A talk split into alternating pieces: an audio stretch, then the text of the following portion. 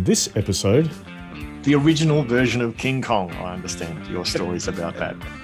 Just reading an interview uh, with Tom Hanks. Sort of a storytelling principle, I guess, uh, that I thought was a good one when he, when he told it. Knocks these people into the ravine, and this massive spider comes up to, to essentially attack King Kong. I mean, it's got all the things that we know humans are very uh, attracted to in kind of a macabre way. The core element gets lost. You know, you fill it up with spiders. Welcome to Anecdotally Speaking, a podcast to help you build your business story repertoire. Hi, everybody. I'm Shawn Callahan. and hey, everybody, I'm Mark Schenk. And so, a movie reference this morning, Sean, the original and the original and best. No, no, in fact, I take that back. The original version of King Kong. I understand your stories about that. yeah, it, it draws from a scene in it. Uh, the I was I was reading the New York Times this morning and just reading an interview uh, with Tom Hanks. I enjoy his movies, and it was interesting. The he sort of shared an anecdote to illustrate a sort of a storytelling principle, I guess, uh, that I thought was a good one when he when he told it. He was telling telling the uh, the story of the of just a scene in the original, you know, sort of uh, King Kong movie where they're in Skull Island. They're uh, King Kong's chasing, uh, you know, a couple of people across a, a log, which, of course, is over top of a massive ravine. And he's he has a log in his King Kong has his log in his hand, and he swings it and knocks these people into the ravine, and they fall to their death. And as you look down the ravine, as the scene sort of looks sort of shoots down into the, you can sort of see sort of like these I don't know, viney web type things just for a, for a moment. And that's the end of the scene. And the thing about that scene is that in the original version, the director had another scene or another element of that scene. So as soon as the people fell into that those vines, they in fact were a, a spider's web. And this massive spider comes up to, to essentially attack King Kong. And they realized just from the audience's reactions that from that point on, people were more scared of the spider than they were of King Kong. So they cut it. Right, they left the. They said we don't need the spider for this particular. Right, so the spider was there's no reference to the spider. there's no, you wouldn't know about the spider unless you had the inside uh, sort of uh, history of the making of King Kong, right? Um, and I heard that and I thought, gee, that's such good advice. You know, a number of times where you hear someone share a story and they just want to put everything into the story and they overwhelm it and the main message disappears or all of a sudden people are distracted by something else and they're not looking at the thing you want them to look at. Uh, and i thought it was just a great little simple story with a with a really clear point. What do you reckon? Well I, I, I, I like it. I think it's an excellent tiny little story. Actually it just shows you too how scenes of movies can you know, be great illustrations of various ideas and points. I mean, this is sort yeah. of a Hollywood, you know, screenwriter st- story in some ways, but as as we'll find out when we talk about the business uh, application of this, it um, there's lots of things you could use this story to to to get the message across on. But before we do that, we should talk about what we like about this story. Yeah, and so uh, the I, I've seen that movie, and I remember that that scene of King Kong. You know, he, he, where they're crossing the, the log, trying to get across the ravine, get away from King Kong, and he kind of knocks the uh, the log and uh, or tree trunk, huge tree, and yep. then grabs it, and and it's it, for a second there, it's like they're they're super glued to it before they fall. Right. Interesting. Yeah. Yeah. So anyway, like it, it for me, uh, I, re- I, remember that scene, and yep. so it was particularly uh, uh, useful. Yeah, in terms visual of you. Yep. Yeah, yeah. So connected it to the this visual. Uh, of course, you know it's movie. a scene. It's a scene with you know a massive monkey, um, a uh, you know violence, death, I mean, it's got all the things that we know humans are very uh, attracted to in a kind of a macabre way. Um, so all those things make it make for a good story, right? So you're Yeah. getting that in a very compact couple of sentences. uh, yeah, and, and I, I, think that there's a, a couple of things that you could add to to even amplify that more. So uh, mentioning when it was, uh, because it's one of those timeless movies. I think it was from the 30s. Is that right? Well, I, that's my guess. I'm not. I should check that out. I didn't didn't check it out specifically. Um, Fay Wray as the as the lead actress. Yeah, I should have said that. It was the Fay Wray. Whatever happened And- to Fay Wray? Ah, and and and also that one of the things that was famous about that movie was Fay Wray's screaming. Yes, she she had a good set of lungs on her. That's for sure. Yeah, but it was the you know like it was one of the uh, not I wouldn't say highlights, but one of the the things that people uh, often remembered about that was that you know her the the the, the, the, frequency, terror. intensity, volume of her screaming. She yes, she captured the terror well in Yeah. her scream. Yeah, yeah, yeah. So anyway, I think they're some of the reasons. I suppose it's a makes for a nice snippet, visual snippet. Um, you've already mentioned a couple of things you do to make it even better. Um, I think, uh, I, I, you know, it, just like the the story is suggesting, you don't want to add too much that you're distracting away from the the main point. And it was really interesting seeing Tom Hanks telling of that story. You know, because he's in the middle of an interviews, and it's just part of the the you know the conversation. And was So able- you, you was was this a, a video clip or were you reading it? No, I was reading it actually. Yeah, I was reading it.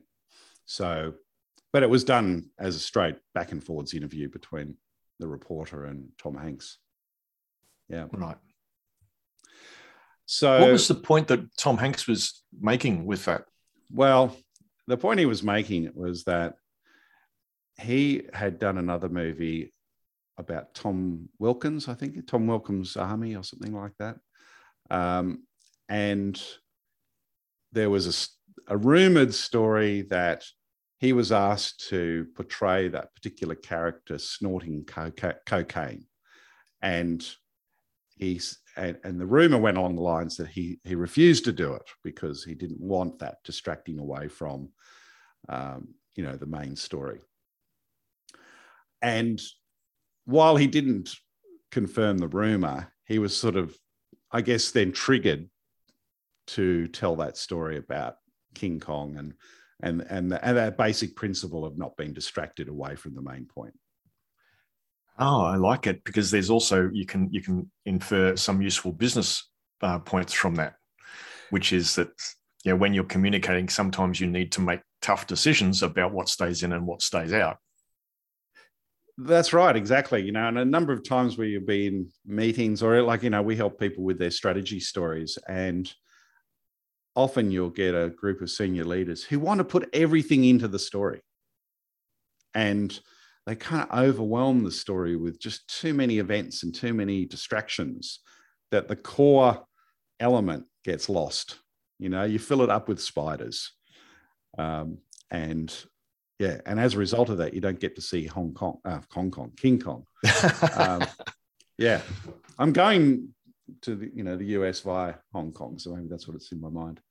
Um, so yeah, I think you're right. It's that, that distraction element, and I like Yeah, the so- idea that you can actually sort of say, "Oh, you don't want to have this thing filled up with spiders." If you told that story, you could use the, that language of the story as a oh, that's right.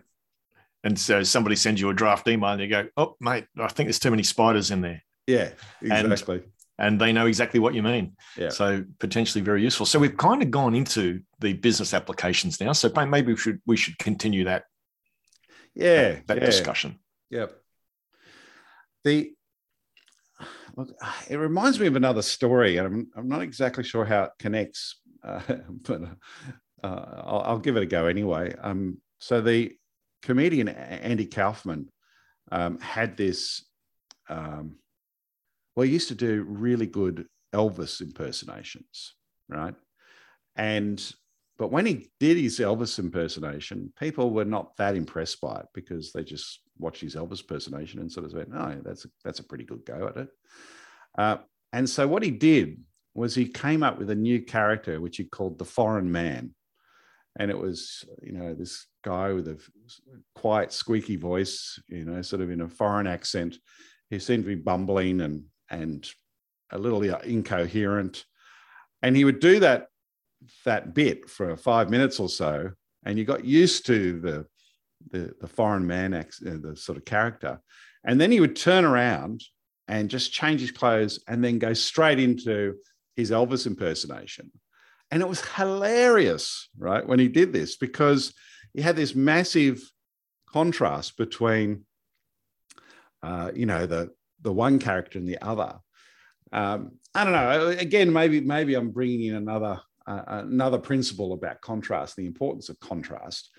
Um, and, and for him, you know, by taking out the spider, you increase the contrast, and by actually, um, you know, I guess having making something, you know, making it purposely look boring, so you can make the interesting thing look even more interesting. And I think that's a that's a related um, uh, element of this, I think. But what would you say, Mark, in terms of um, other uses? Of, well, I, uh, I, will tell you what I'm going to say. I'm going to yeah. say that that story that you just there, yeah, that was that was spiders. In the context of the podcast episode that we're doing, that was spiders. Oh, you mean I spidered it? You you put a spider in it. Oh, gee, we should have should have planned that. No, no, this is fantastic, right? Because I can I can safely say to you, well, that's that's I think that's a spider, and we can move on. Yeah, yeah, yeah, yeah. That's good. I like it. Fantastic. Yeah, yeah.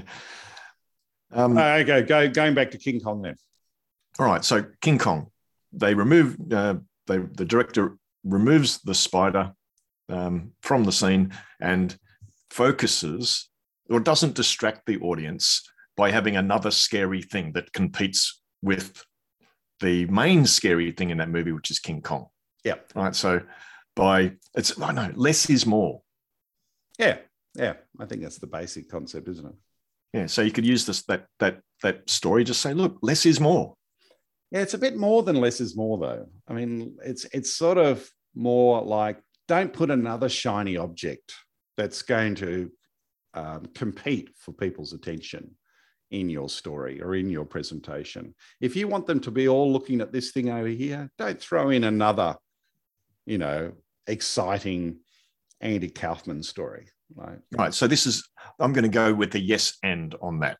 Mm. So I think that it does make the point less is more, and also the point that you made about um, not having another shining object to compete with the main shining object. Like it's, a, it's a, a, another uh, different way you could use that story. Yeah, yeah, cool. Any other particular, you know, sort of applications in a business context for our listeners? Well, I'm thinking that you often have people who, and when I say often, it was ridiculously often, where where people will in a, be in a meeting and they'll talk for 10 minutes and at the end of the t- then they've covered like 20 different things in that 10 minutes. And you go look let me tell you about what happened in king kong. Yeah and king kong spider and uh, there's too many spiders in what you just said. What's the key what's the key message you want us to take away? Yeah if you're coaching somebody you could use yeah. that. Yeah. Um, and and it, and it really does happen an enormous amount yeah. where we say so many things that our main message is is lost. And and not just when we're speaking either but when we're writing. So just uh, the importance of focusing on what is the key message that you want. Yeah. Yeah. Get Absolutely. rid of the spiders. Yeah i like it. Cool.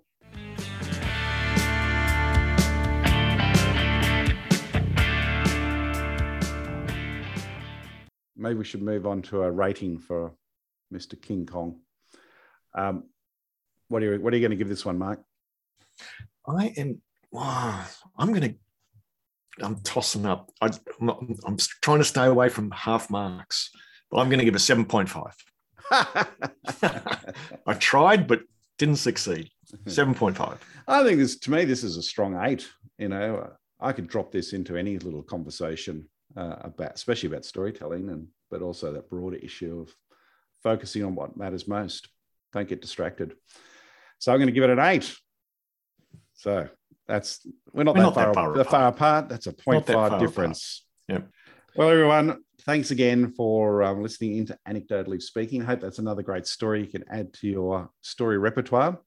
And of course, tune in next week for another episode of How to Put Your Stories to Work. Bye for now.